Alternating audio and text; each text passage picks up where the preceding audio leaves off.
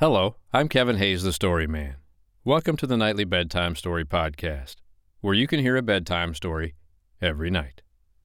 Don't forget to click the follow button and tell all your friends and family about the Nightly Bedtime Story Podcast. Everybody likes a bedtime story. And if you'd like to contact me, you can do so by email. If you are a child, with your parents' permission, of course.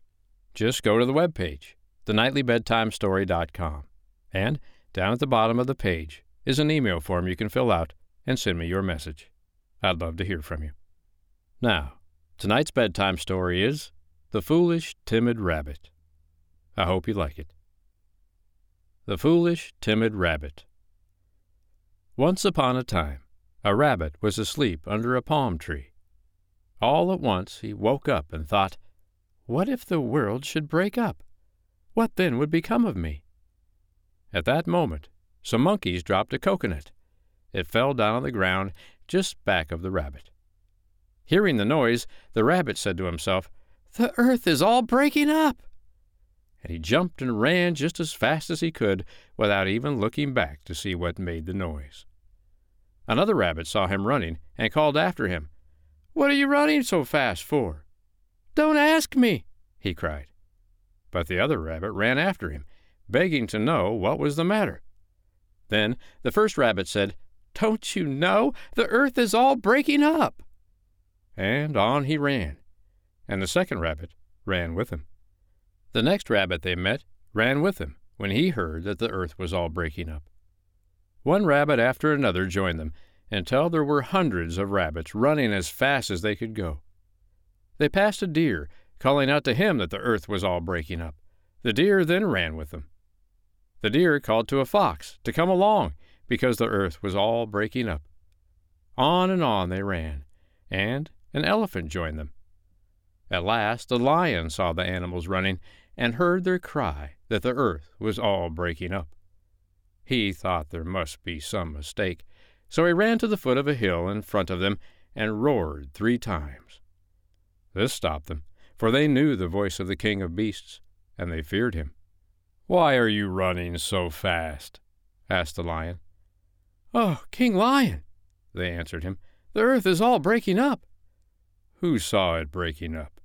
asked the lion. "I didn't," said the elephant. "Ask the fox. He told me about it."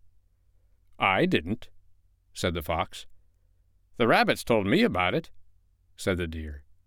One after another of the rabbits said, "I did not see it, but another rabbit told me about it." At last the lion came to the rabbit who had first said the earth was all breaking up.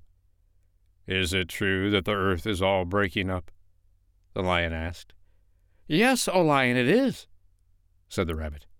"I was asleep under a palm tree. I woke up and thought, what would become of me if the earth should all break up? At that very moment I heard the sound of the earth breaking up, and I ran away." "Then," said the lion, "you and I will go back to the place where the earth began to break up and see what is the matter."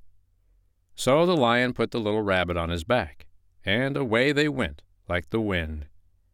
The other animals waited for them at the foot of the hill. The rabbit told the lion when they were near the place where he slept, and the lion saw just where the rabbit had been sleeping. He saw, too, the coconut that had fallen to the ground nearby. Then the lion said to the rabbit, "It must have been the sound of the coconut falling to the ground that you heard, you foolish rabbit." And the lion ran back to the other animals and told them all about it. If it had not been for the wise king of beasts, they might be running still. The end. I hope you liked tonight's bedtime story, The Foolish Timid Rabbit. Well, that rabbit, he really got everybody stirred up, didn't he? Sometimes it's like that. One person will say one thing. Next person will follow along, next person will follow along, until nobody remembers where it all started. Sometimes it's best to find out what the real story is before you just follow along. I'm Kevin Hayes, the Story Man. I'll be back on the Nightly Bedtime Story Podcast tomorrow night to tell you another bedtime story. But for tonight, good night.